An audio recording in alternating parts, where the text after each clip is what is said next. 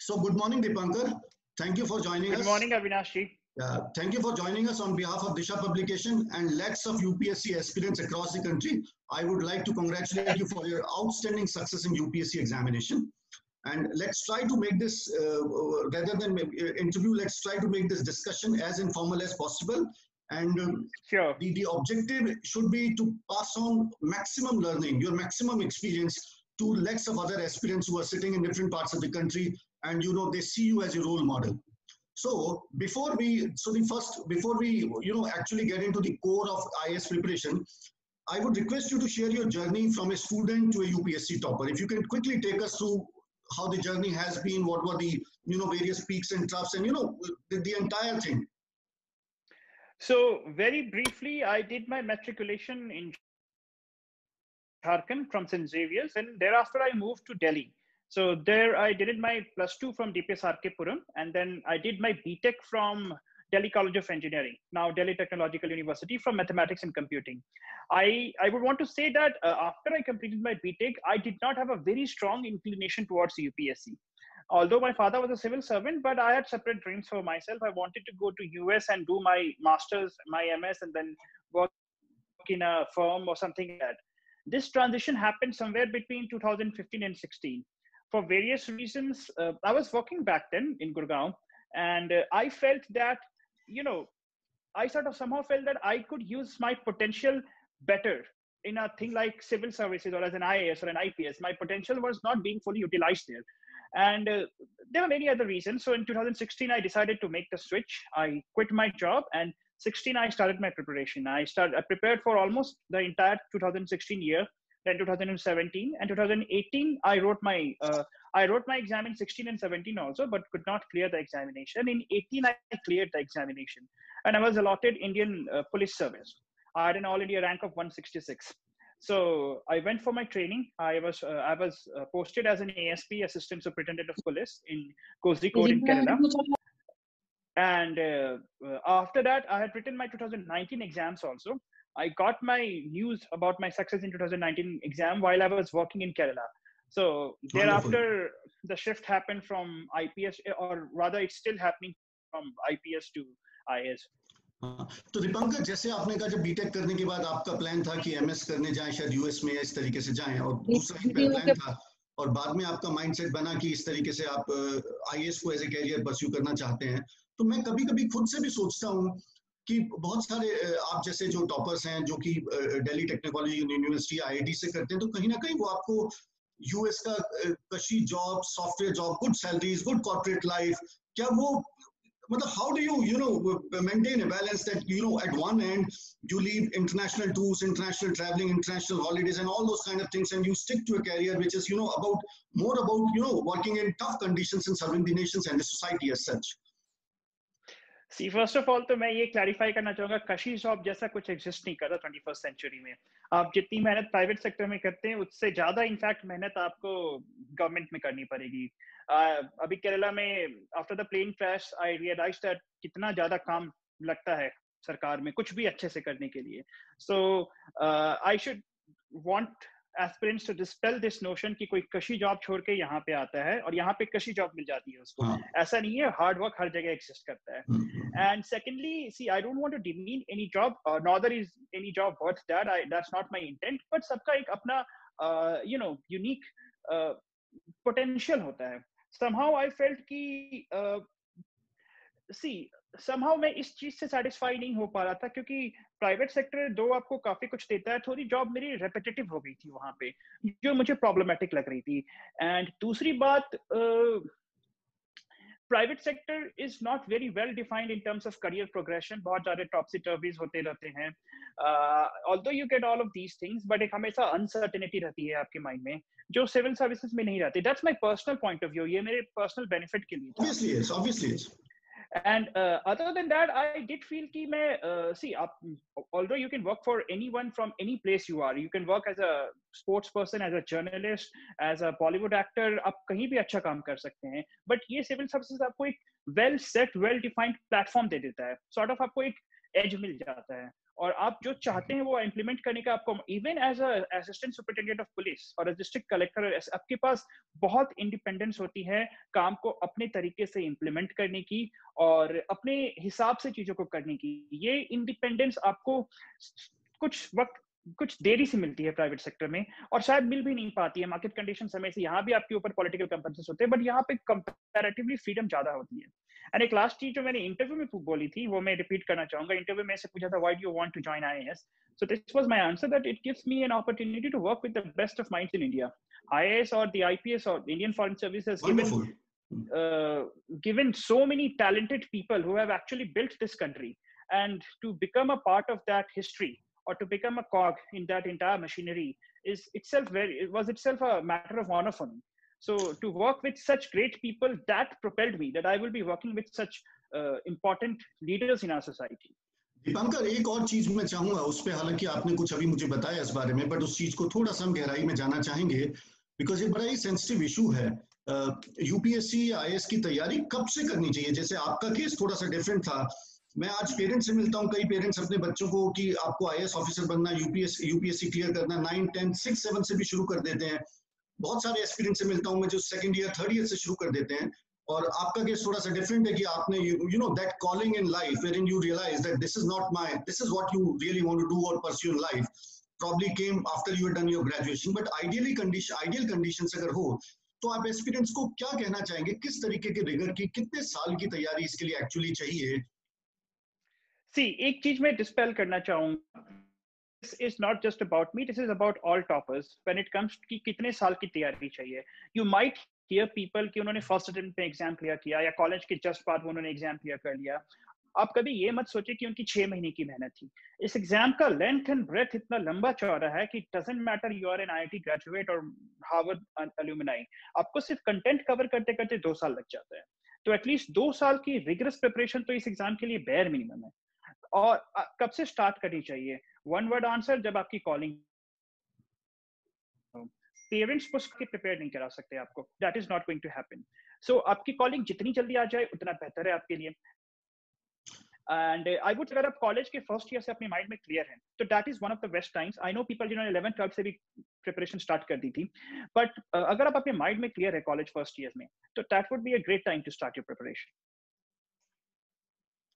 Deepankar, इसमें कई बार ऐसा होता है कि जैसे एक नॉर्मल स्टूडेंट को अगर आप देखें you know there are there are goals which you to chase in life but you know कई बार लगता है जब उन गोल्स की तरफ़ हम जाने लगते हैं तो you know you really identify that this is not something with which I can connect with तो जैसे कोई नॉर्मल एस्पिरेंट है, जो लेट्स ग्रेजुएशन में फ़र्स्ट ईयर में है, वो अपनी तैयारी को किस तरीके से शुरुआत करे और किस, क्या सिग्नल्स होने चाहिए जिससे वो पहचाने that you know whether his मतलब कि ये कैरियर उसके लिए सही है या नहीं है। एक तो यू नो मैं जो कहने की कोशिश कर रहा हूँ दीपांकर एक तो इस एग्ज़ाम के साथ और जिस पोजीशन के साथ एक ग्लैमराइज पोजीशन भी है ये। पर ग्लैमर के पीछे बहुत सारा हार्डवर्क भी होता है और एक इसके लिए एक, एक level of intellect patience hard work सब चीज़ें चाहिए। तो सिर्फ़ मेहनत करने से भी नहीं होगा। आपका जब तक वो स्ट्रॉन्ग एरिया नहीं होगा unless and until you you whatever you are doing you can connect with your heart I don't think anything can happen तो ये क्या सिग्नल्स हैं कि बच्चे को मिल जाए कि हाँ यही वो है जो मैं चाहता हूँ? ग्लैमर के बारे में पहले मैं ग्लैमर वर्ड को क्लैरिफाई करना चाहूँगा. ऑफ़ कोर्स इसके साथ ग्लैमर है. एज एन से एज एन एसपी आपको एक बंगला मिलता है केरला में यू गेट एट स्टाफ चार सिक्योरिटी ऑफिसर चार ड्राइवर उसके अलावा आपके मिनिस्ट्रियल स्टाफ होते हैं कुक्स क्लीनर्स वगैरह सोसाइटी में आपकी काफ़ी रिस्पेक्ट होती है, लोग आपकी बातों को ध्यान से सुनते हैं, ये बंगला कारी, फलाना या ढिमकाना, ये सब आपको बहुत लंबे टाइम तक मोटिवेट नहीं कर सकती। शुरू में एक दो साल तक आप इन चीज़ों से मोटिवेट हो जाएँगे या इनसे अट्रैक्ट हो जाएँगे but and let me tell you very truly कि ये जो आप इतना सारा फैसिलिटीज़ देखते हैं इनको एंजॉय करने का इनको अवेल करने का आपको वक्त कभी नहीं मिलेगा। आप morning it's it's like people से इट्स अ सर्विस आप सुबह it's not a job per se it's an Indian administrative service और इंडियन पुलिस सर्विस और India Indian foreign service so so, आप ये नहीं बोल सकते कि मेरा शिफ्ट खत्म हो गया मेरी रिस्पॉन्सिबिलिटी नहीं है। अब जो हो रहा है डिस्ट्रिक्ट में जिस बंदे का शिफ्ट है उसकी रिस्पॉन्सिबिलिटी है। You are policeman is on duty twenty four seven three sixty five days a year तो इस ग्लैमर से बहुत ज़्यादा अट्रैक्ट ना हो। ये ग्लैमर आपको इसलिए दिया जाता है क्योंकि आप अपना काम अच्छे से कर पाए। आपके पास इतने शॉर्ट नोटिस पे चीज़ें आती हैं इतने शॉर्ट नोटिस पे आती हैं कि आप सुबह उठ के अगर दो घंटे आप ब्रेकफास्ट और कपड़ों में निकाल देंगे तो फिर काम करना मुश्किल हो जाएगा मुश्किल तो वो आपको just just to facilitate you दी दी जाती है। इनका you won't be able to आप ये आप इसको फाइव स्टार ट्रीटमेंट ना समझे it is just to help you ताकि आप अपना काम अच्छे से कर सकें। दूसरा अबाउट दैट कॉलिंग थिंग कि how do you realise that this is my calling see there are of things. Uh, one thing which is very relevant in this job is diversity. इतने साल in the IPS academy national police academy no two days are the same हर दिन आप कुछ अलग type का चीज़ कर रहे होंगे। तो ये डाइवर्सिटी कुछ लोगों को बहुत अट्रैक्ट करती है, कुछ लोगों को बहुत चैलेंजिंग लगती है। क्योंकि कुछ लोगों को ये आदत होती है सेट पैटर्न में एक यू नो लाइफ एक ट्रैक पे निकालने की। वो अपॉर्चुनिटी आपको नहीं मिलेगी। आपकी फैमिली लाइफ में प्रॉब्लम आ सकती है। You can be posted in a very remote district और वेरी रिमोट प्लेसेस तो ये आपको कॉस्ट बेनिफिट एनालिसिस करना पड़ेगा कि आप किस लिमिट तक ये सारी चीज़ें set pattern of life set method of travelling set method of commuting to work या फिर set method of doing things ये रूटीन आप कितना uh, you know every day की अनसर्टेनिटी की आज क्या हो सकता है, कुछ भी हो सकता है प्लेन क्रैश हो सकता है लैंड लैंड स्लाइड हो सकता है, कोई कम्युनल बैंगलोर में अभी एक कम्युनल इंसिडेंट्स हो गया, कुछ कम्युनल इंसिडेंट्स हो सकता है एंड आपके प्लान ऐसे कैंसिल हो जाएँगे। You can have your birthday plan और एनीथिंग प्लान पता चला कि कोई धरने पे बैठ रहा है एंड आपको वहाँ पे बंदोबस्त करना है। So everything gets so if you can if you see yourself leading the team in a leadership role in such a way that this is off for you. अगर आपको एक सेट पैटर्न कॉर्पोरेट लाइफ पसंद है इसके कुछ अलग benefits हैं life में स्टेबिलिटी रहेगी आप एक शहर में रहेंगे आपकी फैमिली एक शहर में रहेगी uh, आपका आने जाने का खाने का उठने का बैठने का टाइम फिक्स रहेगा अगर आप उस तरह से अपने आप को देखते हैं तो फिर ये जॉब प्रॉब्ली आपको सूट नहीं करती you will Wonderful. So I would like to, you know, just highlight this thing because, you know, a lot of aspirants, uh, I, whomsoever I talk with, they are, you know, driven more by the glamour this this exam has. तो glamour के साथ glamour के पीछे बहुत hard work है। अब वो बहुत ही ग्लैमर के पीछे बहुत हार्ड वर्क है बहुत ग्लैमर के बारे में या Deepankar please speak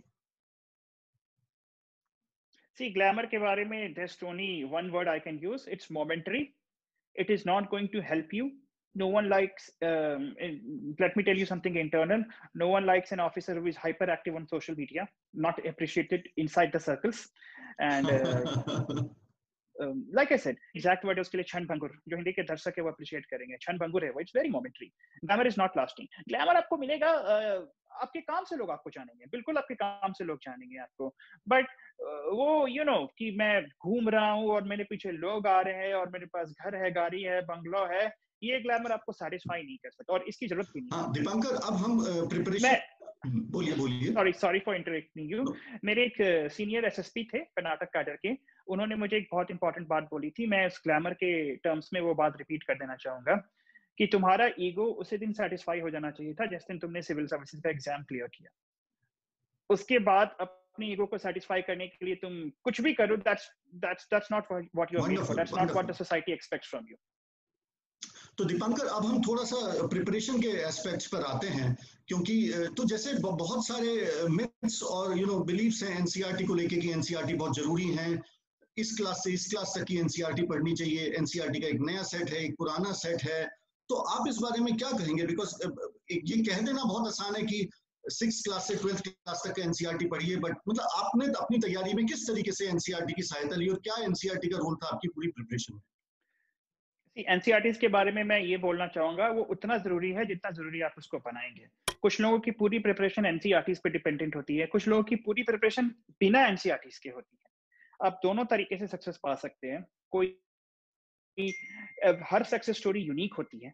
आपको अपना रास्ता आप इंस्पायर हो जाए लोगों से, उनसे नॉलेज लें इंस्पिरेशन लें बट आपको अपना रास्ता खुद निकल पड़ेगा। जहाँ तक मेरा सवाल है मैंने लिमिटेड एनसीआर रेफर की थी nine tenth eleventh and twelfth उसमें भी सिर्फ़ जोग्राफी हिस्ट्री के लिए मैंने अदर बुक्स रेफर की थी और इवन um, ट्वेल्थ में इकोनॉमिक्स मेरा ट्वेल्थ में सब्जेक्ट था तो मैंने ट्वेल्थ की इकोनॉमिक्स ऑलरेडी पढ़ रखी थी एनसीआर की। उसको रिवाइज किया था। तो मेरा ये ओपिनियन है। मैं ऐसे लोगों को जानता हूँ जिन्होंने एक भी एनसीआर नहीं पढ़ी और टॉप टेन में है इस सर्विस में। और ऐसे लोगों को भी जानता हूँ जिन्होंने रिगरसली एनसीआरटीज पढ़ी, उनका क्लियर नहीं हुआ। और ऐसे भी लोग जिन्होंने रिगरसली एनसीआरटीज पढ़ी और उसके बाद टॉप टेन आए। तो ऐसा कोई सेट पैटर्न नहीं है शिक्षा का कि आपको यही किताबें पढ़नी है, यही पैराग्राफ पढ़ना है, यही मटेरियल पढ़ना है। इट्स बेसिकली आपको जो पसंद आए आप वो पढ़ सकते हैं। सिलेबस कवर करना है आपको एक सिलेबस दे रखा है यूपीएससी ने कंटेंट दे रखा है, वो आपको कवर करना है, आप किसी भी सोर्स से चाहें। दिवंकर जैसा कि हम देख रहे हैं और समझ रहे हैं कि इस जो यूपीएससी का जो सबसे बड़ा एक यूनिक पॉइंट या डिफरेंट पॉइंट है वो है कि सिलेबस विड्थ और डेप्थ में बहुत ज़्यादा है। तो जब कोई इतना एक्सटेंसिव आपको सिलेबस करना है आपने अभी पिछले कुछ समय पहले कहा कि तकरीबन दो साल कवर करने में ही लग जाता है तो मैं जहाँ तक समझता हूँ इस सारी प्रोसेस के अंदर किस तरीके के नोट्स आप बना रहे हैं या नोट टेकिंग आपकी क्या स्किल्स हैं किस तरीके से आप अपनी लर्निंग को ऑर्गेनाइज कर रहे हैं ताकि सही समय पर उसको रिकॉल कर सके रिमेंबर कर सके रिप्रोड्यूस कर सके। तो आप क्या कहें नोट टेकिंग के इंपॉर्टेंस के बारे में क्या कहेंगे? और अगर आपने नोट्स बनाए थे तो किस तरीके से एक एस्पिरेंट को नोट्स बनाने चाहिए? क्योंकि दो साल की चीज़ों को एक साथ समेटना और सही चीज़ पे, सही टाइम पे उसको रिकॉल करना, वो भी अपने आप में एक बहुत बड़ा चैलेंज है। सी मैं इस क्वेश्चन का आंसर दो तीन पार्ट्स में दूँगा। करंट अफेयर्स के नोट्स कैसे जोग्राफी के नोट्स कैसे ऑप्शनल के नोट्स कैसे? लेट्स से मैं इन तीन सब्जेक्ट पे फोकस करता हूँ बाकी मैं हर सब्जेक्ट को इंडिविजुअली डील कर सकता हूँ बट लेट्स से मैं इन तीन सब्जेक्ट्स की बात करता हूँ। तो लेट्स से करंट अफेयर्स पे आते हैं। uh, मेरे लिए फिजिबल नहीं हो पाया कभी भी न्यूज़पेपर के नोट्स बनाना बहुत बल्कि नोट्स का एक अटमोस्ट अटमोस्ट ऑब्जेक्टिव है कोई भी नोट्स बनाने का कि वो नोट्स आप रिवाइज करें। इसका कोई फ़ायदा नहीं है कि आप हर दिन दो दो पन्ने के नोट्स बनाएँ साल के अंत तक आपके 700 पन्ने के नोट्स बन जाए 365 आप नोट्स को रिवाइज नहीं कर सकते तो नोट्स ना बनाए बुक से पढ़ें। या फिर आप ऐसे नोट्स बनाए जिनको रिवाइज करना पॉसिबल हो। एक बार नहीं दो बार नहीं कम से कम सात आठ बार रिवाइज करना पॉसिबल हो। उसको माइंड में रख के नोट्स बनाने हैं आपको। करंट अफेयर्स का मेरा ये था कि आप जहाँ से भी करंट अफेयर्स पढ़ते हैं आ, किसी भी मैगजीन से किसी भी किताब से मैं उसका प्रिंट आउट निकालता था वन साइडेड प्रिंट आउट तो एक साइड मटेरियल होता था एक साइड वो ब्लैंक होता था। मैंने न्यूज़पेपर में कुछ पढ़ा तो अगर आप यूपीएससी एस्पिरेंट है तो ये एक्सपेक्ट करता हूँ कि आप 800 वर्ड के आर्टिकल को 20-40 वर्ड में कंटेंस कर सकें। तो मैंने करंट अफेयर के पीछे जो एक्स्ट्रा न्यूज़ आई है उस टॉपिक के बारे में वो लिख दिया। मैंने क्रॉस रेफरेंसिंग कर दी। मई में मैंने कुछ पढ़ा, मुझे याद आया, इस मई से रिलेटेड टॉपिक का कुछ मटेरियल फेब्रुवरी में आया था। तो मैंने फेब्रुवरी में जाके लिख दिया refer to May magazine page number so and so और में आके वापस लिख दिया refer to February magazine page number so and so ये एक इंटरलिंकिंग का काम करता है। आपके सारे न्यूज़ आर्टिकल्स को लेट से फ़सल के लिए फ़सल योजना आई, फिर एग्रीकल्चर के लिए कोई दूसरी योजना आ गई, कोई और ऑपरेशन ग्रीन्स आ गया तो आप दोनों को इंटरलिंक करना चाहेंगे। तो आप वो इंटरलिंकिंग क्रॉस रेफरेंसिंग करके कर सकते हैं। करंट अफेयर्स के लिए कुछ अलग से नोट्स नहीं बनाए थे, मैं न्यूज़पेपर पढ़ता था और जैसा कि मैंने बोला कि वो जो ब्लैंक साइड होती थी मेरे प्रिंटेड मटेरियल की, उसके पीछे उसको स्क्रिबल करता था। That goes my current affairs geography के लिए अलग से नोट्स नहीं बनाए। मैंने बुक्स में ही हाईलाइट की थी। बुक्स के कोने कोने में मार्जिन में मेरी बुक बहुत गंदी दिखती है। हर जगह स्क्रिबल कर रखे थे एक्स्ट्रा पॉइंट कुछ चीज़ें एवर नोट पे डाल रखी थी मैंने। कुछ ऐसे टॉपिक्स आ गए जो कि कन्वेंशनल बुक्स में कवर्ड नहीं है, या फिर कुछ करंट अफेयर्स का टॉपिक है तो वो मैंने एवर नोट रखा था। तो वो that is one part and एक तीसरा मैंने बोला था ऑप्शनल का। ऑप्शनल का आपको नोट्स बनाना चाहिए। ऑप्शनल इज़ वन सब्जेक्ट जिसके लिए मैं हाईली रिकमेंड करूँगा। मैंने नोट्स बनाए थे पर्सनली हैंड रिटन नोट्स बनाए थे ऑप्शनल की। मैंने नोट्स बनाए थे एथिक्स के और मैंने नोट्स बनाए थे मॉडर्न इंडियन हिस्ट्री के। इन तीनों सब्जेक्ट से इतर, इनके अलावा मैंने किसी भी सब्जेक्ट का as such full fledged notes नहीं बनाया था। मैंने अपनी कोचिंग मतलब मैंने अपनी प्रिपरेशन में कोई कोचिंग ज्वाइन नहीं की थी। मैंने टेस्ट सीरीज़ ज़रूर लिखे थे विभिन्न कोचिंग संस्थाओं में but as such classroom coaching मैंने कभी नहीं की थी। तो मेरे पास वो रेडीमेड मटेरियल था नहीं नोट्स जो बने हुए आपको क्लासरूम कोचिंग इंस्टीट्यूट में मिलते हैं। तो मेरा यही था कि आप जिस किसी भी किताब से पढ़ रहे हैं, उसको हाईलाइट करें, उसके साइड में स्क्रिबल करें, आप प्रिंट आउट्स निकालें, उनमें स्पेस खाली छोड़ें। आप नोट्स मैंने मॉडर्न इंडियन हिस्ट्री के बनाए थे। इसके बनाए थे अपने ऑप्शनल के बनाए थे और एथिक्स के बनाए थे। बाकी मेंस में मैंने थोड़ी स्ट्रैटेजी चेंज की थी। मेंस में मेन स्पेसिफिक मैंने टॉप स्पेसिफिक नोट्स बनाए थे। ऐसा पूरे सब्जेक्ट के नोट्स नहीं बनाए थे। पॉइंट ऑप्शनल पब्लिक एडमिनिस्ट्रेशन था। तो जहाँ तक पॉलिटी का सवाल आता है, मैंने पब्लिक एडमिनिस्ट्रेशन के पेपर टू में इतनी ज़्यादा पॉलिटी पढ़ी थी, क्योंकि पूरा पेपर टू इंडियन एडमिनिस्ट्रेशन होता है, कि मुझे फिर से उसकी नोट्स बनाने की मेरा ऑप्शनल में ही पूरा कवर हो गया था पॉलिटी तो मेरा ये है कि आप ऐसे नोट्स बनाए जिनको आप बार बार रिवाइज कर सकें और हर सब्जेक्ट के हर चीज़ की नोट्स बनाने ज़रूरी भी नहीं है। तो यहीं पे दीपांकर, मैं एक चीज़ और कहना चाहूँगा। Again I am coming back to this thing because the biggest challenge which any aspirant has when it comes to UPSC preparation is the width and the depth of the syllabus, and which requires an extensive study. And you also mentioned that you you know, it probably takes, say, around two years to cover up the syllabus. आपने notes की बात की और अभी आपने कहा कि notes तभी बनाए जब आप उनको रिवाइज कर सके प्रॉपरली कोई फ़ायदा नहीं है। रिवीजन के लिए कोई ऐसी स्पेसिफिक टेक्निक्स हो या कब रिवाइज करना चाहिए? बिकॉज़ इस इस इतनी विड्थ और डेप्थ में जब आप सिलेबस को पढ़ रहे हैं तो स्वाभाविक है कि एक फॉरगेटिंग कर्व सेट हो जाएगा और अगर आप चीज़ों को टाइम पे रिकॉल नहीं कर पाए तो नॉलेज का कोई फ़ायदा नहीं है। तो रिवीजन किस तरीके से करना चाहिए? कुछ लोग कहते हैं एक महीने में रिवाइज करना चाहिए, कुछ कहते हैं, एक हफ़्ते में रिवाइज करना चाहिए। या रिवीजन की कोई स्पेसिफिक टेक्निक्स आप किस किस फ्रीक्वेंसी में रिवाइज करते थे? रिवीजन के बारे में एक चीज़ बोलूँगा, आप जितनी बार रिवाइज करेंगे, उतनी बार आपकी रिवीजन की स्पीड एक्सपोनेंशियली बढ़ेगी आपने पहली रीडिंग रीडिंग लगाई किसी किताब की, एक हफ़्ता लगा। आपने हाईलाइट कर दिया अंडरलाइन कर दिया, सब कुछ कर दिया। अब आपको पता है कि ये ये इंपॉर्टेंट चीज़ें हैं जो मुझे फिर से पढ़नी है। आपने दूसरी बार, दूसरी रीडिंग लगाई आपको तीन दिन लगेगा। छठी, सातवीं सातवीं रीडिंग तक आप उस किताब को दो घंटे में रिवाइज कर पाएँगे। तो डेट्स वेरी इंपॉर्टेंट अब जितनी ज़्यादा बार रिवाइज करेंगे, आपकी स्पीड उतनी ज़्यादा बढ़ेगी। रिवीजन लास्ट के मोमेंट तक ना छोड़े। मेरा ये पैटर्न था कि मैं एक साथ दो सब्जेक्ट्स पढ़ता था। लेट्स से मैं आज जोग्राफी और हिस्ट्री पढ़ रहा हूँ। तो मैं इकोनॉमिक्स के रिवीजन के लिए टाइम बचा के रखूँगा। हर दिन आप खास करके आखिरी के पाँच छह महीनों में हर दिन दो तीन घंटे पुरानी चीज़ों को रिवाइज करने के लिए ज़रूर निकालें। नया कंटेंट पढ़ना नया मटेरियल पढ़ना करंट अफेयर्स पढ़ना इट्स इंपॉर्टेंट बट हर दिन दो से तीन घंटे आपको जो आपने पहले पढ़ रखा है उसको रिवाइज करने के लिए ज़रूर निकालना चाहिए। क्योंकि लास्ट में एक बार सबको रिवाइज करना इट्स लाइक like, फिर से नया पढ़ना।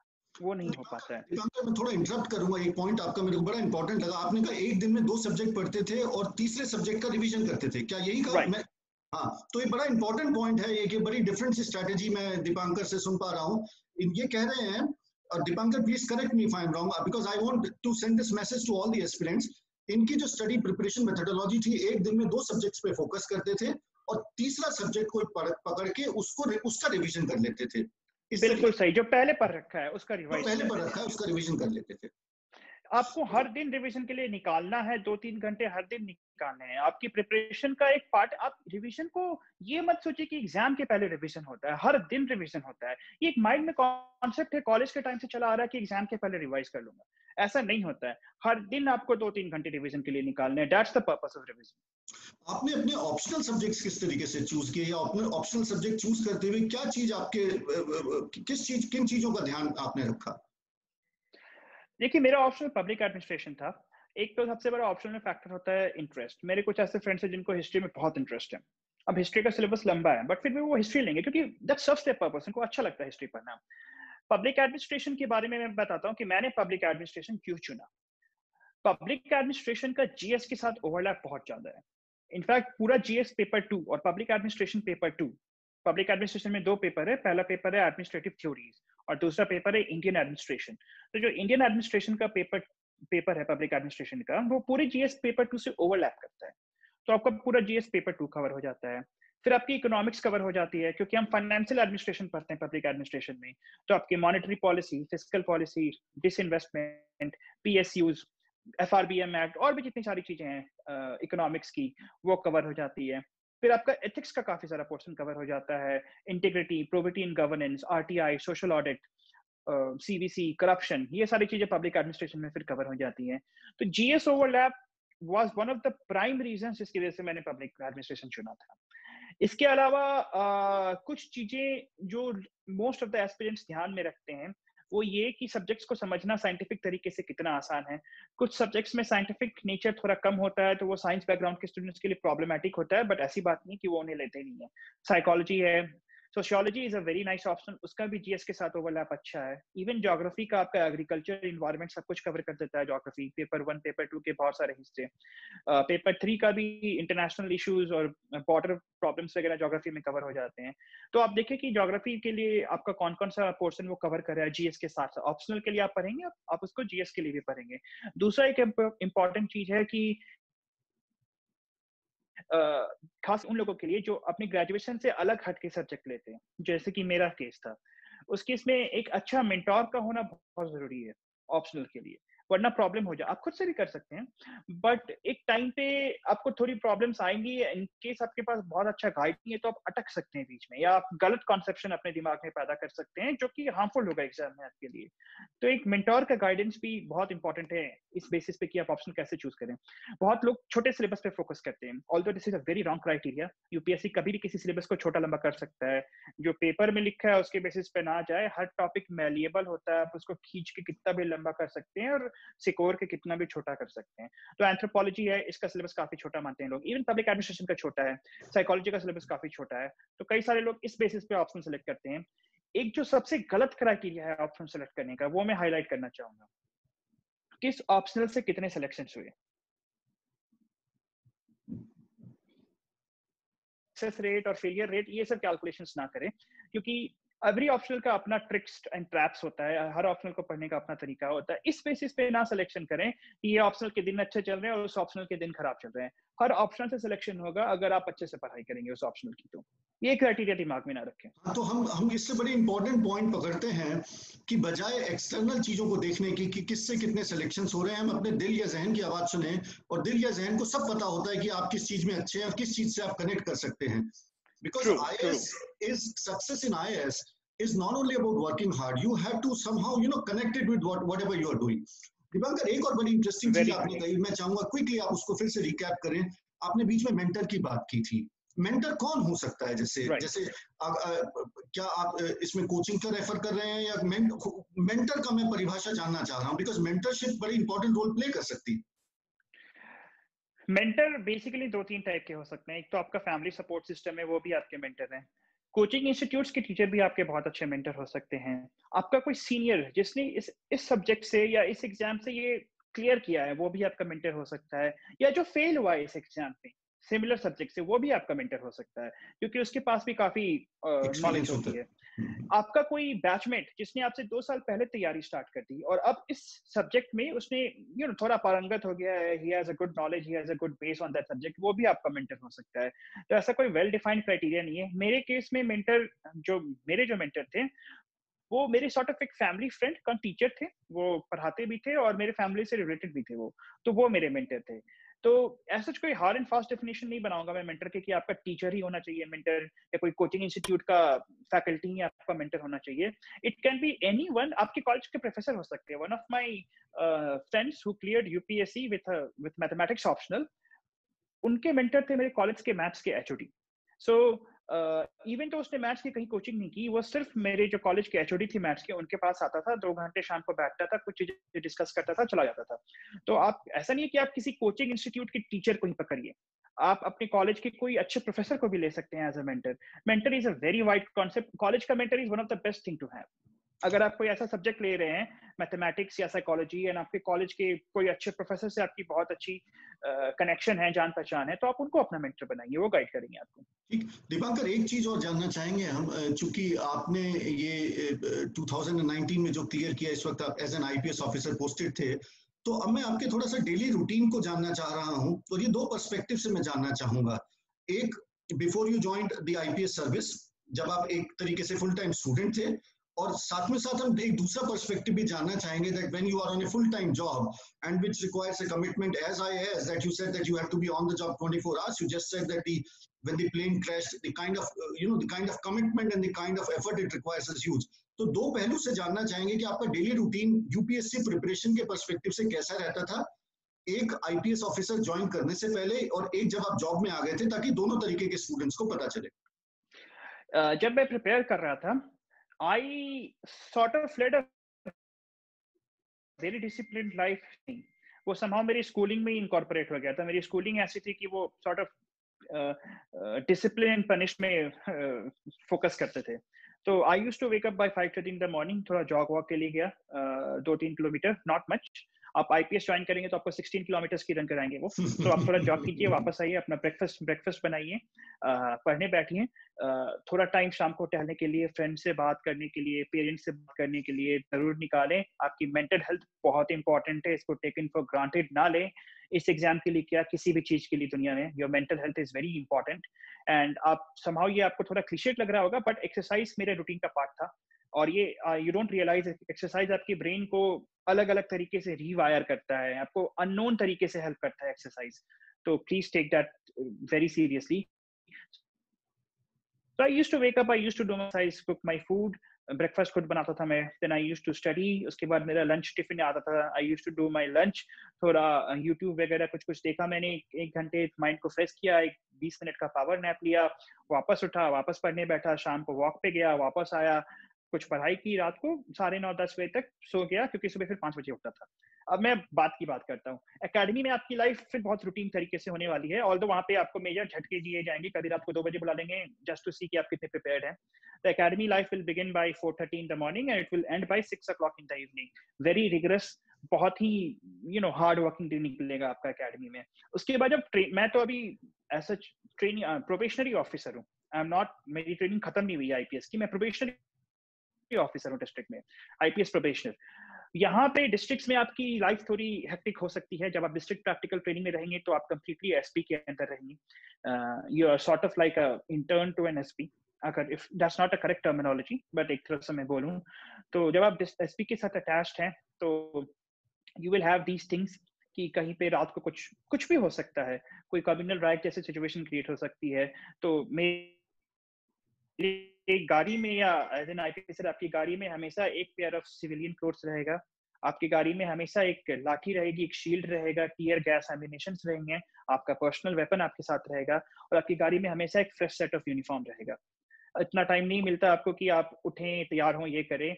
आप जाइए, गाड़ी में यूनिफॉर्म चेंज कर सकते हैं आप it's not a big deal आप से अगर कोई कम्युनल राइट सिचुएशन है तो आप बाहर निकल के हेलमेट और शील्ड और लाठी नहीं, तब तक पत्थर लग जाएगा आपका। आप गाड़ी से ही हेलमेट और लाठी लेके निकलते हैं या फिर अपना प्रोटेक्टिव गियर लेके निकलते हैं। आपको वो काफ़ी अच्छे से ट्रेन करेंगे in everything weapons and self protection and unarmed combat तो आपके अंदर कॉन्फिडेंस पूरा इंस्टिल करके भेजेंगे अकेडमी से वो। तो यहाँ पे अनसर्टेनिटी रहेगी। एक नेक्स्ट फ़ेज़ आता है ट्रेनिंग का, जिसके पहले मैंने लीव ले लिया, मैंने वो फेस किया नहीं, क्योंकि मेरा सिलेक्शन हो गया था। ऑलमोस्ट सेवेंटी परसेंट में ट्रेनिंग कर ही चुका था। वो होता है, आपको इंडिपेंडेंट चार्ज दिया जाता है of a police station as an S तो जब आप एज एन आईपीएस ऑफिसर पहली बार ट्रेनिंग में इंडिपेंडेंट चार्ज लेंगे of a police station as an S basically वो एक इंस्पेक्टर के रैंक का ऑफिसर हो गया तो that is a huge responsibility उस फ़ेज़ में भी आपकी लाइफ और आपका रूटीन काफ़ी अनसर्टेन रहेगा बट लाइक like हमारे अकेडमी के डायरेक्टर बोलते हैं you have to take out one or two hours for your body your mind everything आपको तीन तीन किलोमीटर रन करना है तो आप अपने रेसिडेंट से तीन तीन किलोमीटर पहले गाड़ी रोक दीजिए। आप बोलिए तुम गाड़ी लेके जाओ और आप वहाँ से जॉग करते करते अपने रेसिडेंट से वो आपको टाइम निकालना पड़ेगा। Dipankar sorry to interrupt you इन सब चीज़ों के बीच में आप अपनी प्रिपरेशन के लिए कैसे टाइम निकालते थे? ये ये ये जानना मैं बहुत I am very getting very curious about it कि इतने टफ और अनसर्टेन और चैलेंजिंग और डिमांडिंग शेड्यूल के बाद प्रिपरेशन का कहाँ स्कोप रह जाता है और कैसे टाइम निकालते हैं? सी मेंस मैंने एकेडमी मैंने फाउंडेशन कोर्स के लिए नहीं किया था लवास में। मैंने फाउंडेशन कोर्स स्किप कर दी थी, आप कर सकते हैं। सिर्फ़ दो सर्विसेज़ हैं I S and I C S I F S जिसमें आप फाउंडेशन कोर्स कंपलसरी होता है। बाकी में आप स्किप करते हैं, आप बाद में करते हैं फाउंडेशन कोर्स तो वो मैंने स्किप कर दी। तो मैंने मेन एग्ज़ाम पहले दे दिया था बच्चा इंटरव्यू इंटरव्यू प्रिपरेशन मेरे लिए बहुत मुश्किल हो गया था, बिल्कुल टाइम नहीं मिलता था। तो मैं शाम को छह सात बजे ट्रेनिंग खत्म करके लौटा, आपका पूरा शरीर टूट चुका है you are very very tired by that time but फिर आप डिनर करने आईपीएस मेस में गए, वापस आए, आपको एक डेढ़ घंटे निकालना है प्लस आपको असाइन करना पड़ेगा। वो आपको, आपकी स्लीप साइकिल कंडेंस होकर पाँच साढ़े पाँच घंटे की रह जाएगी। And it's more than enough पाँच साढ़े पाँच घंटे पे इंसान हेल्दी जी सकता है, छह घंटे पे हेल्दी जी सकता है, वो शुरू में आपको पेन फील होगा। आप क्लास के बीच में लेक्चर्स के बीच में ब्रेक होते हैं, आप न्यूज़ पेपर लेके जा सकते हैं क्लास में। थोड़ा टी ब्रेक हुआ, हर लेक्चर के बाद एक टी ब्रेक होता है, आपने एक दो आर्टिकल पढ़ लिया, कुछ पढ़ लिया। आई वुड से कि एक ऑलरेडी नॉलेज बेस एक्यूमुलेटेड था मेरे पास। तो इसलिए मुझे बहुत ज़्यादा ऐसे रिग्रेस स्टडी नहीं करनी पड़ी इंटरव्यू मेरा हो गया था। दीपांकर, जैसे 2018 में जब आपने यूपीएससी का एग्ज़ाम क्लियर किया तो 2000 में क्या आपको, आप जब रेट्रोस्पेक्ट रेट्रोस्पेक्टिव इफ़ेक्ट में अगर पुराने आँख बंद करके देखें तो आप क्या मैसेज देना चाहेंगे? क्या कुछ चीज़ें हैं जो आज की तारीख में, काश अगर मुझे पहले टाइम मिला होता तो ये मैं सुधार लेता कि कहाँ पे 2018 और 2019 में कहा 2018 में कहा वो कमी रह गई जो कि शायद अगर मौका मिलता तो दोबारा से सुधार लेते? सी मेरा प्रीलिम्स हर साल क्लियर होता था 16 17 18 19 प्रॉब्लम था मेंस हर इंसान का अपना अलग अलग प्रॉब्लम होता है। मेंस में I focused very very hard on answer writing and दो चार चीज़ें हैं जो मैं आंसर राइटिंग के बारे में ब्रीफली बताना चाहूँगा। मैं अपने आंसर्स को ऐसे देखता था। I used to divide my answers into the content of the answer the length of the answer and the presentation of the answer एक वो कॉलेज वाला माइंडसेट है कि लोग लेंथ पे बहुत फोकस करते हैं। पंद्रह नंबर का क्वेश्चन है तो तीन पेज तो लिखनी है इसमें। Length is the least important factor in UPSC उसके बाद बचा कंटेंट और presentation presentation is the most important factor in fact अगर किसी बंदे का कंटेंट ज़्यादा अच्छा है, पर प्रेजेंटेशन थोड़ा सा कम है तो उस बंदे को ज़्यादा नंबर मिल जाएँगे जिसका प्रेजेंटेशन बेटर है. तो प्रेजेंटेशन मैंने ये सारी I use to bring proper answers में कंपेयर करता था and I realise one thing कि अगर आप बहुत अच्छा आंसर लिखते हैं तो यूपीएससी आपको पंद्रह में से नौ नंबर दे देगा. But for an average answer ऐसा नहीं आपको पंद्रह में से चार नंबर देगा वो. वो आपको पंद्रह में से साढ़े सात नंबर दे देगा, सात, आठ ऐसे नंबर दे देगा. तो आप अगर ये सोचते हैं कि मैं एक आंसर में पाँच नंबर का गैप क्रिएट कर लूँगा, ऐसा नहीं होने वाला है। बिल्कुल नहीं होने वाला है। आप ओवर द कोर्स 117 आंसर्स लिखते हैं। ऐसे को अगर हटा दूँ 20 GS paper one two three में 19 एथिक्स में, उन्नीस उन्नीस ऑप्शनल में, आपको हर क्वेश्चन में एक नंबर डेढ़ नंबर एक नंबर डेढ़ नंबर की फाइट करनी है। और वो over a period of 117 questions accumulate होके 100 नंबर का डिफरेंस क्रिएट करेगा आपकी मीन्स की आंसर राइटिंग में। तो वो हर क्वेश्चन में कंटेंट एंड प्रिपरेशन में मेरा यही एम होता था कि मैं कैसे सब कुछ लिख रहे हैं सारी चीज़ें मैं अभी वही सारी चीज़ें लिख रहा हूँ। कैसे मैं एक नंबर डेढ़ नंबर एक नंबर डेढ़ नंबर का एज निकालू? वो एज आपको खोजना पड़ेगा हर आंसर में खोजना पड़ेगा तभी आप आंसर राइटिंग इंप्रूव कर पाएँगे। Wonderful wonderful. Very very deep insight into the overall strategy. So we, we are, i can now get into i can relate with what you are saying dipankar. कुछ smart study tips और बता पाएँगे? दो चार पाँच tips अगर मैं पूछूँ कि क्या स्टूडेंट्स को आप कहना चाहेंगे? बिकॉज़ जो यूपीएससी एस्पिरेंट्स हैं कुछ चीज़ें जो आपने जैसे अभी आपने एक बड़ा बहुत डीप इनसाइट दिया आंसर राइटिंग के ऊपर। एक नया फ्रेश पर्सपेक्टिव दिया। अदरवाइज़ यही होता है कि जो आप कह रहे हैं कि हर क्वेश्चन में सोचता है कि बच्चा इतने नंबर का डिफरेंस क्रिएट कर दो which you said is not possible तो इसके अलावा और कोई ओवरऑल स्मार्ट स्टडी टिप्स जो आप देना चाहेंगे? हार्डवर्क तो अपनी जगह है। हार्डवर्क के अलावा लाइक आई सेड प्रेजेंटेशन बहुत इंपॉर्टेंट है। तो कुछ तरीके हैं प्रेजेंटेशंस को इम्प्रूव करने के। फ्लो चार्ट्स है डायग्राम्स हैं। आप उसको एग्ज़ाम पे इम्प्रोवाइज नहीं कर सकते। ऐसा नहीं होगा कि एग्ज़ाम में आपको एक यू नो दिव्य ज्ञान मिलेगा कि मैंने डायग्राम बना दिया फ्लो चार्ट बना दिया। आपको पहले से प्रैक्टिस करना पड़ेगा। And flow chart and diagrams के बारे में दो चीज़ें मैं बोलूँगा। जब भी आप flow chart and diagram prepare करें किसी टॉपिक के लिए always keep two things in mind जो मैं पर्सनली अपने लिए माइंड में रखता था। पहला ये कि जो भी डायग्राम है या फ्लो चार्ट है, वो सेल्फ एक्सप्लेनेटरी होना चाहिए। ये नहीं कि आप उसको बना के आधा पेज में उसको एक्सप्लेन कर रहे हैं। देन नो पॉइंट फिर आप मत बनाइए आप सिर्फ़ एक्सप्लेन कीजिए आंसर में। मत यूज़ कीजिए उसको। अगर आप कोई फ्लो और दूसरा इंपॉर्टेंट पॉइंट ये है कि फ्लो चार्ट एंड जो डायग्राम्स है, वो आपके मटेरियल को कंडेंस करना चाहिए। अगर आप सेम चीज़ को पैराग्राफ फॉर्म में आधे पन्ने में उसको रिप्रेजेंट करने में एक पन्ना लग जा रहा है तो आप पैराग्राफ फॉर्म में लिखिए। फिर कोई पॉइंट नहीं है फ्लो चार्ट या डायग्राम बनाने का। बेसिकली इनका इंटेंट ये है कि आपके बहुत सारे नॉलेज को एक छोटे से स्पेस में बहुत क्लियर और लूसिड तरीके में एग्जामिनर को बता पाए। ये आप अचीव कर सकते हैं। Trust me it will work wonders for you in answer writing that's one important thing about answer writing another important thing इसकी आई वुड प्रेफर अगर आप पॉइंट वाइज आंसर लिखें। उसका एक, और अपने पॉइंट्स को नंबर करें। वो हैश टैग लगा के या एरो लगा के ना छोड़ें। नंबर करने का ये मेरा खुद का ओपिनियन है कि जैसे एग्जामिनर आपका पूरा आंसर पढ़ता है तो he goes back to review कि आपने क्या लिखा है। एंड ही सेज कि आपने टेन डिफरेंट पॉइंट्स लिखे हैं तो वो ऑटोमेटिकली उसको स्ट्राइक करता है yes cover ten different dimensions तो वो आपको एक एज मिल जाता है। अगर आप एरो लगाएँगे तो उसको गिनना पड़ेगा अच्छा दो, तीन, चार, पाँच इसने ऐसे ऐसे डायमेंशन कवर करे। नंबरिंग करने से उसकी लाइफ ईजी हो जाती है। आपका एक ही गोल है आंसर राइटिंग में एग्जामिनर की लाइफ को ईजी बनाना। अगर वो ऐसे मतलब गर्मी के मौसम में चश्मा लगा के देख रहा है कि क्या लिखा है, इसने कैसे कनेक्ट किया है, पसीना आ रहा है, उसको नहीं देगा। कितना भी अच्छा लिखे, उसको क्लियर एंड लूसिड आंसर दिखना चाहिए सामने अपने। ही लाइक कि, वाह वेरी नाइस ऐसा नहीं है कि आप चार कलर के पेन्स यूज़ कर रहे हैं और sketch pen use no no not required मैं एक ब्लू पेन यूज़ करता था डायग्राम वायग्राम सब कुछ उसी ब्लू पेन से। बनाए, लिखें will look at it he'll say कि okay it's written in a very lucid manner tick लगाएगा नंबर देगा he'll move on to next आप उसकी लाइफ को जितना इजी बनाएँगे वो आपको उतना खुश करके जाएगा at the end of the day so that should be your prime motive when writing answers in UPSC mains So very interesting insight. You know what Dipankar has just shared with us is that we have to make the life of an examiner easy. We have to think it from the person who's actually going to check our copies, and we have to make we have to make things easy for him. Dipankar एक इस इसी question के continuation में मैं एक चीज़ और पूछना चाहूँगा कि जो जनरल स्टडीज़ के जो जनरल स्टडीज़ के जो सब्जेक्ट होते हैं जैसे हिस्ट्री पॉलिटी इकोनॉमिक्स वगैरह होते हैं इनके लिए क्या स्ट्रेटेजी आपने अडॉप्ट की? अलग अलग स्ट्रेटेजी थी या एक ही स्ट्रेटेजी थी? किस तरीके से sorry please go ahead yes subject wise मेरी स्ट्रेटजी चेंज होती है. लाइक आई सेड हिस्ट्री के लिए मैंने एनसीईआरटीज नहीं पढ़ी थी. I preferred conventional books over NCERTs in when it came to history कुछ सब्जेक्ट्स मेरे टू बी फ्रैंक मेरी कुछ वीकनेसेस थी प्रिपरेशन में. I like to share them also कुछ सब्जेक्ट्स मेरे बहुत वीक थे. वर्ल्ड हिस्ट्री मैंने कभी अच्छे से नहीं पढ़ी. हमें हमेशा एग्ज़ाम के पहले दो चार ये तो मैं लकी था कि कभी वर्ल्ड हिस्ट्री से छह सात क्वेश्चन नहीं आए वरना तो मेरी हालत खराब हो जाती एग्ज़ाम में फिर. So I got lucky in that matter कुछ और टॉपिक्स थे जो मेरे थोड़ी वीक लगते थे बट उनके ऊपर मैंने वर्क किया. चूज़ मेरे वीक थे. मैंने उनके ऊपर वर्क किया था. इकोनॉमिक्स uh, के लिए आप बेसिक्स करें. जो इलेवन ट्वेल्थ का है, उसके बाद करंट अफेयर्स पे फोकस करें। And by current affairs I don't mean पिछले छह महीने का current affairs UPSC is now sort of contemporary affairs वो पिछले दो ढाई साल का पोर्शन कवर करता है। तो अगर आप लेट्स से 2021 में अपियर हो रहे हैं तो 2019 का पूरा 20 का पूरा और 21 के जो दो चार महीने निकलेंगे या के पहले, वो पूरा। एटलीस्ट ढाई साल का करंट अफेयर्स आपको प्रिपेयर करना है। Similarly geography like I said NCERTs किया था मैंने जोग्राफी के लिए। और उसके बाद uh, एक चीज़ जो मैंने की थी और इसमें मेरे कुछ फ्रेंड्स ने मेरी हेल्प की थी कि UPSC does not stick to NCERTs आप प्रीलिम्स का क्वेश्चन पेपर उठा के देखेंगे जो डायरेक्टली एनसीईआरटी से क्वेश्चंस कम निकलते हैं दस बारह पंद्रह।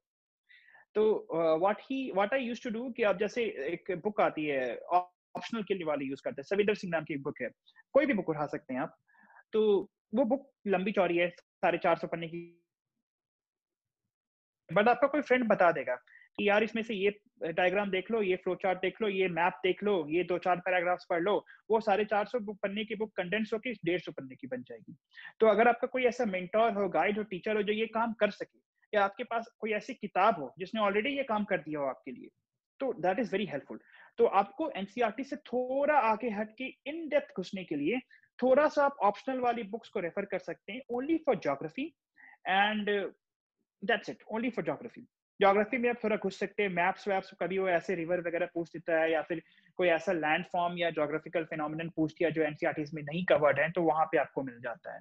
मॉडर्न इन हिस्ट्री के लिए आई सेड मैंने दो बुक्स पढ़ी, उनको रेपिटेडली पढ़ी।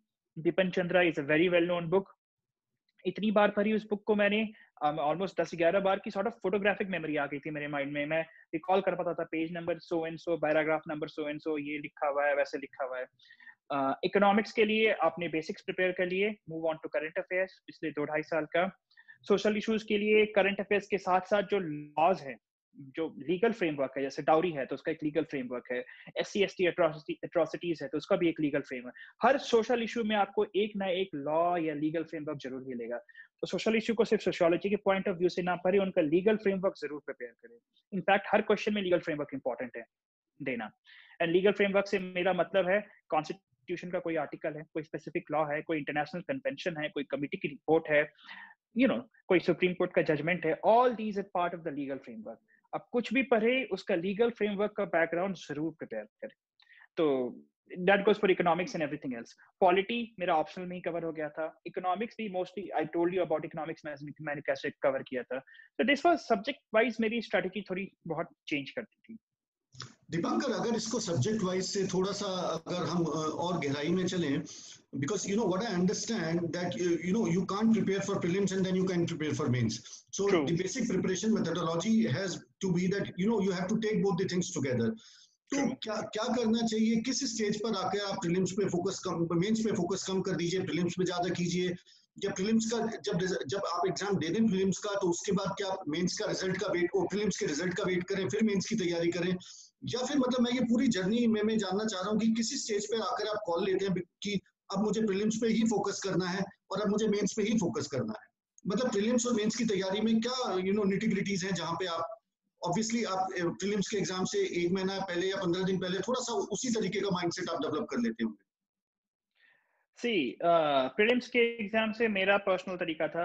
दो से ढाई महीने पहले I switched on completely to prelims कोई ऐसे नहीं कोई एथिक्स नहीं कोई ऑप्शनल नहीं कोई सब्जेक्टिव आंसर रीडिंग नहीं कोई सब्जेक्टिव आंसर राइटिंग नहीं वो सब ढाई महीना पहले तक। ढाई महीना पहले से कम्प्लीटली प्रीलिम्स बहुत डाइसी है। आई नो ये एग्ज़ाम का पहला स्टेज है बट इसमें मार्जिन ऑफ़ एरर बहुत कम है। आप ये रियलाइज़ कीजिए दो से चार नंबर के बीच में पूरी दुनिया इधर से उधर हो जाती है प्रिलिम्स में। तो, तो और अनप्रिडिक्टेबल भी है प्रीलिम्स तो उस हिसाब से आपको प्रिलिम्स को लेके चलना पड़ेगा ताकि आप जब एग्ज़ाम से निकले तो कम से कम आप जो प्रिडिक्टिव कट ऑफ़ है मार्केट में। उससे छह सात नंबर का मार्जिन बना के आप आगे चल रहे हो। तो दो ढाई महीने पहले से आप एकदम फुली प्रीलिम्स फोकस्ड हो जाइए। प्रीलिम्स जैसे ही खत्म हो दो तीन दिन का रेस्ट लीजिए दो तीन दिन भी नहीं, दो दिन का रेस्ट लीजिए and move on to mains preparation अपना नंबर लगाइए। अगर आपको लग मैं थोड़ा भी आसपास हूँ इवन आप आसपास नहीं भी हैं तो आप मेंस की प्रिपरेशन स्टार्ट कर दीजिए। अब you never know with UPSC क्या हो जाए।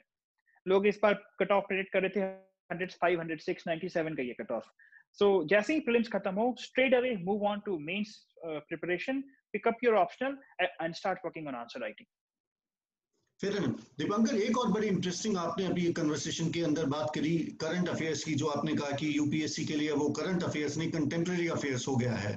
तो करंट अफेयर्स की किस तरीके से तैयारी की जाए? क्योंकि ये बहुत ही डायनामिक चीज़ है और you know you know you have to you you have to be you know on your heels till the last moment तो इसको किस तरीके से, इस इस तैयारी के इस पहलू को या इस एस्पेक्ट को किस तरीके से आगे बढ़ाया जाए? मेरा मेरा मेरा जो मेथड था लाइक आई सेड आप कोई भी करंट अफेयर्स का मैगजीन लेते हैं you can take up that magazine I would say कि डेली अपडेट्स के लिए मत चाहिए क्योंकि वो बहुत overwhelming हो जाता है बहुत overwhelming हो जाता है don't go for that and another important thing which I wanted to mention is that कि don't prepare via list ये आजकल बहुत सारे लिस्ट आ जाते हैं 50 most important topics 100 most important topics एक साल का annual compilation छह महीने का annual compilation इन सब की अपनी इंपॉर्टेंस है रिविजन के लिए बट ये आपके प्रिपरेशन का बेसिस नहीं बना सके बेसिस होगा आप जो बुक्स पढ़ेंगे वो होगा बेसिस और आप जो कोर्स स्टडी करेंगे वो बेसिस होगा तो don't go for such shortcut methods मेरे को लगता है यूपीएससी भी ऐसे लिस्ट पे ध्यान रखता है और उन लिस्ट से कभी नहीं पूछता है। तो आप आ, अपना बेसिक मटेरियल पढ़े करंट अफेयर्स के लिए। करंट अफेयर्स की मैगजीन पढ़ें, जो मंथली मैगजीन है, मेरे कहने का ये मतलब था। और उस मंथली मैगजीन के बारे में थोड़ा गूगल कर ले विकीपीडिया पे पढ़ ले, किसी इंडिपेंडेंट सोर्स को कंसल्ट कर ले, अगर आपको कुछ में कुछ समझ में नहीं आ रहा है। बेसिक ये है कि आप उसको समझने की ज़रूर कोशिश करें। कुछ इंपॉर्टेंट चीज़ें हैं जो कि आपको फोकस करनी, वो अपने आप पता चल जाती हैं, जो न्यूज़ में बार बार रिपीट हो रही है अखबारों में। आपको अपने आप दिख जाएगा, जो अखबारों में बार बार रिपीट हो रहा है, उन पर तो अच्छे से फोकस करें। गवर्नमेंट स्कीम्स इंपॉर्टेंट है खास करके वो स्कीम्स जो सरकार बहुत ही धूमधाम से बड़े पॉम्प एंड शो के साथ लॉन्च करती है, जैसे उज्ज्वला योजना, हर पेट्रोल पंप पे आपको उसका एक बैनर मिल जाएगा, या फ़सल बीमा योजना, या स्वच्छ भारत अभियान, जो काफ़ी धूमधाम से किया जाता है, उनके ऊपर तो अच्छे से फोकस करें।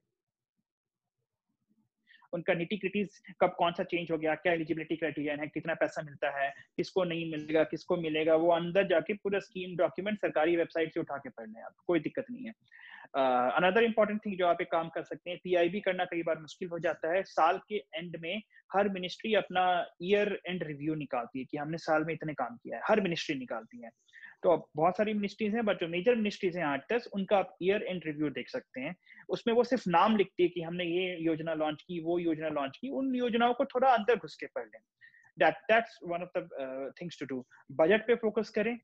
इकोनॉमिक सर्वे का प्रीलिम्स के प्रिपरेशन में इंपॉर्टेंस है बट बहुत ज़्यादा नहीं है। मेंस में ज़्यादा इंपॉर्टेंस रखता है इकोनॉमिक सर्वे तो इकोनॉमिक सर्वे का एक बेसिक नॉलेज रखें। प्रीलिम्स के समय आपको बहुत अंदर घुसने की ज़रूरत नहीं है इकोनॉमिक सर्वे के ऊपर।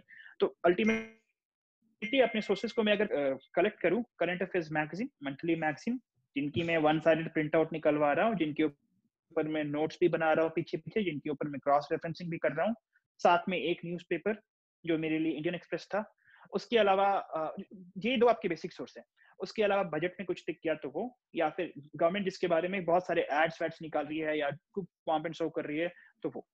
इतना करें आप, बहुत है, इतना करना भी मुश्किल हो जाएगा, आपके लिए हो जाएगा आपका करंट अफेयर्स दीपंकर, एक और बात मैं आपसे जानना चाहता हूँ कि जब हम प्रीलिम्स का पेपर अटेम्प्ट करते हैं और एक तरफ़ मेंस के पेपर हम अटेम्प्ट कर रहे हैं करते हैं तो प्रीलिम्स का मल्टीपल चॉइस क्वेश्चन है ऑब्जेक्टिव टाइप पेपर है तो उसके लिए क्या स्ट्रेटेजी होती है? मतलब किस सीक्वेंस में आप अटेम्प्ट करते हैं? किसी पर्टिकुलर सेक्शन को पहले करते हैं या लीनियर वे में चलते हैं?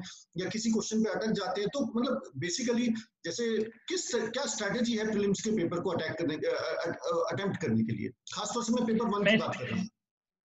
मैं दो चीज़ें इसमें डिस्कस करना चाहूँगा अपने तरीके हिसाब से। एक कि कितने क्वेश्चन अटेम्प्ट करने चाहिए? और दूसरा ये कि किस तरीके से अटेम्प्ट करना चाहिए। तो यूपीएससी कई बार माइंड गेम्स खेलता है आपके साथ। कभी कभी मुझे ऐसा सेट मिल जाता था कि मेरे सेट में पहले के 10-15 क्वेश्चन मुझे दो तीन ही आते थे। जैसे मेरे साथ 2018 में हुआ था। पहले 20 क्वेश्चन के जब मैं आंसर्स मिला रहा था घर आके किसी कोचिंग इंस्टीट्यूट के आंसर की से तो पहले 20 क्वेश्चन में मेरे पाँच नंबर बने थे। और उसके बाद 20 से लेके 100 तक मेरे 8 से 116 नंबर तक गए थे। तो आप ना पैनिक ना करें दैट्स वेरी इंपॉर्टेंट अगर आपको पाँच छह लगातार ऐसे क्वेश्चन स्टिक है, जिनमें से आपको एक भी नहीं आता है डोंट पैनिक आप लीनियर वे में ही अटेम्प्ट करें बट जहाँ आपको लगे कि आपको बिल्कुल कुछ नहीं आ रहा है, आप पैनिक कर रहे हैं मूव ऑन पीछे से अटेम्प्ट करना स्टार्ट कर दें, क्योंकि वो आपके उस पैनिक वाले माइंडसेट को तोड़ता है। पीछे से अटेम्प्ट करना स्टार्ट करेंगे, आपको पाँच छह ऐसे क्वेश्चन दिख जाएँगे जो आपको ऑलरेडी आते होंगे। तो फिर आपकी नर्व्स काम डाउन हो जाएगी, आप थोड़ा एक सांस ले पाएँगे। आप सोचेंगे, चलो, कोई बात नहीं था दो चार क्वेश्चन नहीं आता है, नहीं करेंगे। एक बार आप पैनिक कर गए पाँच छह सात क्वेश्चन में उलझ गए तो पूरा पेपर फिर खराब होने लगता है आपका। That's the that's the only goal panic नहीं करना है मर्ज़ी किसी भी सीक्वेंस में अटेम्प्ट करें लगे कि आप अटक रहे हैं, लगातार पाँच छह क्वेश्चंस में चेंज कर दीजिए। क्वेश्चन नंबर 50 से स्टार्ट कर दीजिए। डजेंट मैटर दूसरा, कितने नंबर ऑफ़ क्वेश्चन अटेम्प्ट करने चाहिए? उसका कोई हार्ड एंड फास्ट रूल नहीं है। उसका एक ही तरीका है कि आप खूब सारे टेस्ट पेपर्स लगाएँ। जिस किसी भी इंस्टीट्यूट के संस्थान के किताब से आप लगाते हैं। बेसिकली उसका बेनिफिट ये होता है कि मुझे ना बहुत सारे टेस्ट पेपर्स लगा के ये पता चल गया था कि मेरी एक्यूरेसी रेट कितनी बैठती है ऑन एन एवरेज तो अगर मैं 84 अटेम्प्ट कर रहा हूँ या 80 80 से लेके 86 के बीच में अटेम्प्ट कर रहा हूँ तो आई न्यू कि eighty two eighty six attempt कर रहा हूँ तो सत्रह अठारह गलत होने इतने सही होने। हर बार मेरा average give and take two three question उतना ही बैठा तो वो एक कैलकुलेट आप एग्ज़ाम में जाके ओवर एम्बिशियस हो जाते हैं नाइनटी नाइन अटेम्प्ट कराते हैं, या फिर आप बहुत ज़्यादा ओवर कॉशियस हो जाते हैं 65 ही अटेम्प्ट करते हैं, वो रिस्क नहीं लेना है, पहले से प्रैक्टिस कीजिए, अपना एक कंफर्टेबल रेंज कैलकुलेट कर लीजिए, उसी रेंज में आपको जाके उसी के आसपास अटेम्प्ट करना है एंड लेट्स पेपर बहुत मुश्किल नहीं आ गया, बहुत ज़्यादा मुश्किल आ गया तो फिर आप, आपका रेंज था कि मैं 85 से 86 के आसपास अटेम्प्ट करूँगा, आप सात आठ कम कर दीजिए, उसमें से आप 80 के अराउंड अटेम्प्ट कर लीजिए। बट वो आपको प्रैक्टिस के थ्रू ही पता चलेगा कि मैं कितना रिस्क लेने के काबिल हूँ। वो that's only based on practice wonderful wonderful तो और कंपेयर टू दिस अगर हम ये प्रीलिम्स के कंपैरिजन में अगर मेंस को पेपर मेंस के पेपर को कंपेयर कंपैरिजन करें जो कि शायद सब्जेक्टिव है और आंसर राइटिंग है तो उसमें भी आप लीनियर अप्रोच ही करते हैं बिकॉज़ एक चीज़ मैंने बहुत सुनी है और बहुत ऑब्ज़र्व भी किया है that in a test paper in order to, you know, gain, in order to build your momentum, it is extremely important to make a very good start. तो क्या मेंस के पेपर को भी आप लीनियर ही करते थे या पहले आप हल्का सा उसको सरसरी सी निगाह से पूरे पेपर को घूम लिया और फिर सोचे कि मेरे को इस क्वेश्चन से स्टार्ट करना है? नहीं आप सरसरी निगाह से पूरी क्वेश्चन पेपर को आप देख लें। आप उन क्वेश्चंस को मार्क कर दें जिनके ऊपर टाइम नहीं वेस्ट करना है आपको क्योंकि उनके बारे में कुछ नहीं आता है। साइबर डोम प्रोजेक्ट के बारे में आपको कुछ नहीं पता है मुझे नहीं पता था। तो मैंने मार्क कर दिया इसके ऊपर दो पैराग्राफ ही लिखूँगा। कुछ लिखूँगा जो थोड़ा बहुत पता है, जो नहीं पता है, उसको स्किप करूँगा और आगे करूँगा तो you start in that way that's one of the things आप लीनियरली भी मैं लीनियरली अटेम्प्ट करता था। Question number 1 to 10 then 11 to 20 मेरे बहुत सारे फ्रेंड्स हैं जो 11 टू 20 पहले करते थे, क्योंकि वो 15 मार्कर्स होते हैं। और 1 टू 10 बाद में करते थे, क्योंकि वो 10 मार्कर्स होते हैं। तो आप वो भी कर सकते हैं। ऑप्शनल का मेरा अलग तरीका था। ऑप्शनल में जो कंपलसरी क्वेश्चंस होते हैं वन एंड फाइव उसको मैं पहले करता था। और बाकी जिनमें चूज़ करना होता उनको मैं बाद में करता था। कोई हार्ड एंड फास्ट रूल नहीं है। अब आपने जैसे प्रैक्टिस की है इम्प्रोवाइज ना करें एग्ज़ाम में। अब जो प्रैक्टिस करके आए हैं उसी को स्टिक करें। अगर आपने प्रैक्टिस की है लीनियरली अटेम्प्ट करने की कोई खराबी नहीं है उसमें आपने प्रैक्टिस की है वन इलेवन टू ट्वेंटी पहले अटेम्प्ट करने की और वन टू टेन बाद में अटेम्प्ट करने की उस तरीके से करें। सारे मेथड्स काम करेंगे। आपको अपना कूल रखना है और मेंस uh, के आंसर राइटिंग में एक बात मैं बोलना भूल गया। आपको ये बात बिल्कुल ध्यान में रखनी है आंसर लिखते समय। ढाई नंबर का पेपर है, तीन घंटे मिले हैं, डेढ़ घंटे निकल गए। आपने अभी तक अस्सी नंबर का पेपर ही अटेम्प्ट किया है। ये पेपर आपके हाथ से गया। इसके बाद आप एडी चोटी का जोड़ लगा ले, ये पेपर नहीं कर सकते आप। उल्टा सीधा आंसर्स लिखेंगे, उसके बाद आपका सारा आंसर्स खराब होगा। टाइम लैग नहीं आने दे। एक क्वेश्चन अगर सात मिनट में करना है और उसमें आपने साढ़े सात मिनट लगा दिए तो वो आधा मिनट आपको अगले क्वेश्चन में कॉम्पनसेट करना है। इसलिए आप एक क्वेश्चन पे बहुत ज़्यादा वक्त स्पेंड नहीं कर सकते हैं। परफेक्शन नहीं दिखाना है आपको। वो टाइम लैग नहीं आने दे, नहीं तो अल्टीमेटली होगा क्या कि आप पैनिक करेंगे एक घंटे पहले। आपको लगेगा सिर्फ़ एक घंटा बचा हुआ है और मुझे दस क्वेश्चन सॉल्व लिखने हैं। पैनिक करेंगे, जिस मोमेंट में आपने पैनिक किया, उस मोमेंट से आपकी कितने भी आंसर्स आपने लिखे, सब खराब। आपको ये सेटिस्फेक्शन आएगी कि मैंने अटो कर दिया पूरा पेपर बट आपका पूरा पेपर खराब हो चुका है क्योंकि आप पैनिक कर गए थे तो ये पैनिक सिचुएशन कभी नहीं आने देनी है टाइम के साथ साथ बिना टाइम लैग के आपको पेपर अटेम्प्ट करते रहना है that is very important Wonderful, wonderful, uh, Dipankar. Very, very deep and very, very, you know, uh, uh, insightful things are, are coming up. Uh, now, I would like to ask you, uh, or I would request you to share something about the ethics paper because, you know, that is slightly different from, you know, general studies के जो करते हैं ethics की तैयारी कैसे की जाए और मोटा मोटी आपने किस तरीके से तैयारी की थी? और क्या क्या पहलू है जिसको ध्यान में रखना चाहिए?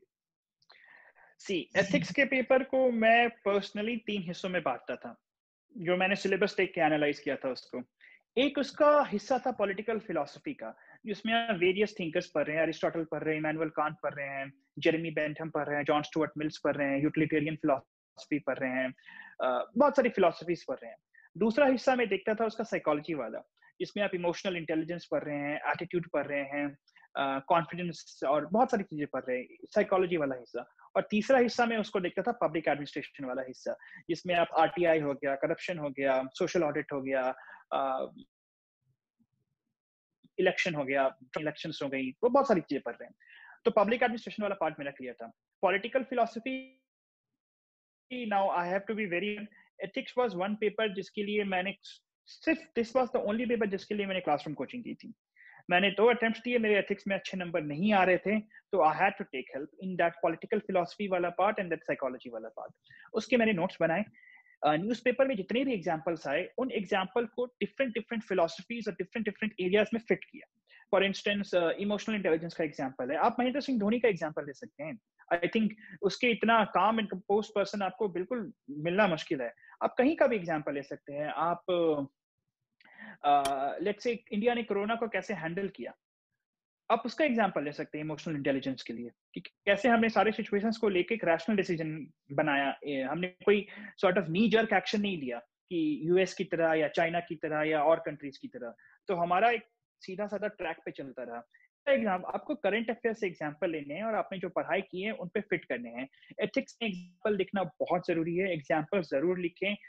एथिक्स में अल्टीमेटली आप जो भी डिसीज़न लेंगे, वो उस, उससे ज़्यादा इंपॉर्टेंट है, उस डिसीज़न को आप जस्टिफाई कैसे करते हैं? ये बहुत ज़्यादा इंपॉर्टेंट है। आप कोई भी पॉइंट ऑफ़ व्यू ले सकते हैं बट उसको जस्टिफाई कैसे करते हैं आप, ये बहुत इंपॉर्टेंट है। तो आप जितने भी वो लिखेंगे दलीलें देंगे अपने, जितने भी आर्ग्यूमेंट देंगे, उन हर एक आर्ग्यूमेंट के लिए एक एग्ज़ाम्पल आपके पास रेडी होना चाहिए।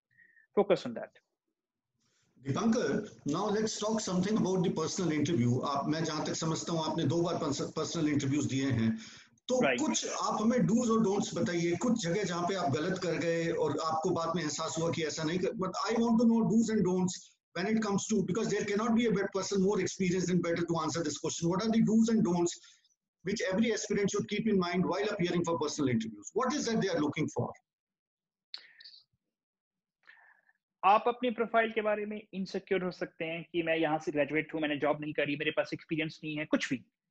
बट अपने आप को बेटर लाइट में शो करने के लिए कि मैं इतना अच्छा हूँ या झूठ कभी ना बोले। That's the first don't never lie in your personal interview बहुत लोग झूठ बोल देते कि हाँ मैं यहाँ से जॉब करके आया हूँ या वहाँ से जॉब करके आया हूँ या मैंने बीटेक में ये प्रोजेक्ट किया है या वो प्रोजेक्ट किया है या इस इंटरनेशनल इवेंट में मैंने पार्टिसिपेट किया है या ये हॉबी रही है मेरी।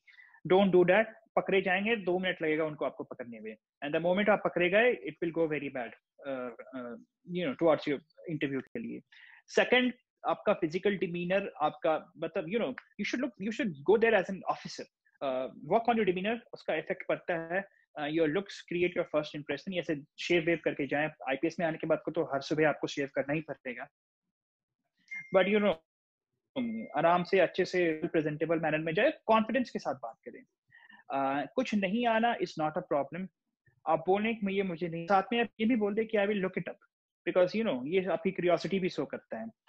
सेकेंडली uh, ये क्वेश्चन बड़ा मुश्किल होता है कि why do want to become an IAS और एन आईपीएस ऑफिसर इसका आंसर आप पहले से प्रिपेयर करके जाएँ। इसको कुछ जो क्लिशेड क्वेश्चन है उनका आंसर आप पहले से प्रिपेयर करके जाएँ। वहाँ पे इम्प्रोवाइज करने की कोशिश ना करें। आपसे कई बार सिचुएशन बेस्ड क्वेश्चन पूछी जाएँगी। जैसे फॉर इंस्टेंस मेरे से पूछा गया था 2018 में कि लेट्स से आपको इंडिया के कॉन्स्टिट्यूशन में एक चेंज करना है। You want to change something in India constitution what change would you bring मेरे माइंड में उस वक्त ईडब्ल्यू एस रिजर्वेशन की बात आ गई थी, क्योंकि वो उस समय चल रहा था, अखबारों में आ रहा था। थैंकफुली मैंने वो नहीं बोला। तो हमेशा कॉन्ट्रोवर्शियल चीज़ों को बोलने से बचें। कोई भी बहुत ज़्यादा स्ट्रॉन्ग ओपिनियन ना ले कॉन्ट्रोवर्शियल चीज़ें ना बोलें, और अपनी आई कांटेक्ट अपना बॉडी लैंग्वेज इन सब चीज़ों को, इन सब चीज़ों पे आपको वर्क करना पड़ेगा, काफ़ी वर्क करना पड़ेगा। एक होता है रिस्पेक्ट देने की बात। तो कुछ लोग हैं, हर सेंटेंस के बाद सर सर सर सर करते हैं। वो नहीं करना है। कुछ लोग हैं जो बिल्कुल सर बोलते ही नहीं सीधा आंसर स्टार्ट कर you have to find a strike a perfect balance in the way you talk and in your mannerisms इसके लिए आपको ग्रूम करना, अगर आप, आपको लगता है कि आप उतने अच्छे ग्रूम नहीं है तो आप हेल्प लें लोगों की, वो आपको हेल्प करें ग्रूम करने में, आपके बॉडी आपके बोलने के तरीके, इन सब चीज़ों को लेकर। लोग बोलते हैं interview not a test of your knowledge it's a test of your personality कुछ मायनों में सही है बट बिल्कुल सही नहीं है। अगर आपको कुछ आता ही नहीं है तो आप बोलेंगे क्या? नॉलेज का भी टेस्ट है इंटरव्यू आपको थोड़ा बहुत प्रिपेयर्ड होकर नॉलेज वाइज भी जाना पड़ेगा। आप सिर्फ़ ये सोच के नहीं जा सकते कि पर्सनालिटी चेक हो रहा है यहाँ पे। You will have to be thorough with your knowledge also interview में they can ask any relevant stuff also मेरे फ्रेंड से पूछ लिया था उन्होंने कि आपने ये सारी पहनी है, कौन सा डिज़ाइन है? एंड सी सेट की मैंने ये कांचीवरम है। तो उन्होंने कांचीवरम सिल्क के बारे में बहुत ज़्यादा डिटेल में कैसे इसके प्रोडक्शन स्टार्ट हुई, इसको जीआई टैग मिला है, नहीं मिला है? इंडिया का सिल्क एक्सपोर्ट इम्पोर्ट कैसा है? तो बी प्रिपेयर्ड कि आप you know you know well about yourself emotional intelligence बहुत इंपॉर्टेंट है इंटरव्यू में। एक चेयरफुल चेहरा रखें अपना।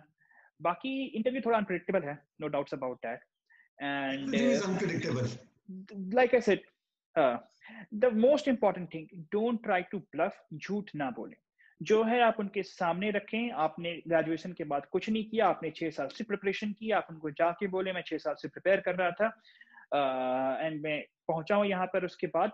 no harm in that absolutely no harm in that हाँ तो दीपांकर बड़ी अच्छी बात कही this is I would like to summarise this one one thing is that because I we we get lot of questions is that what should we wear what whether we should speak in english or hindi uh, are they trying to check the personality ethics and all those kind of things so dipanshu has summed it summed it up all that you should behave like an officer you know that you know answers all the questions and what i uh, yeah About clothes में एक point mention करना चाहूँगा। बताइए। Clothes का simple सा purpose है कि वो आपको एक स्मार्ट लुक दे बट अनड्यू अट्रैक्शन ना अट्रैक्ट करे।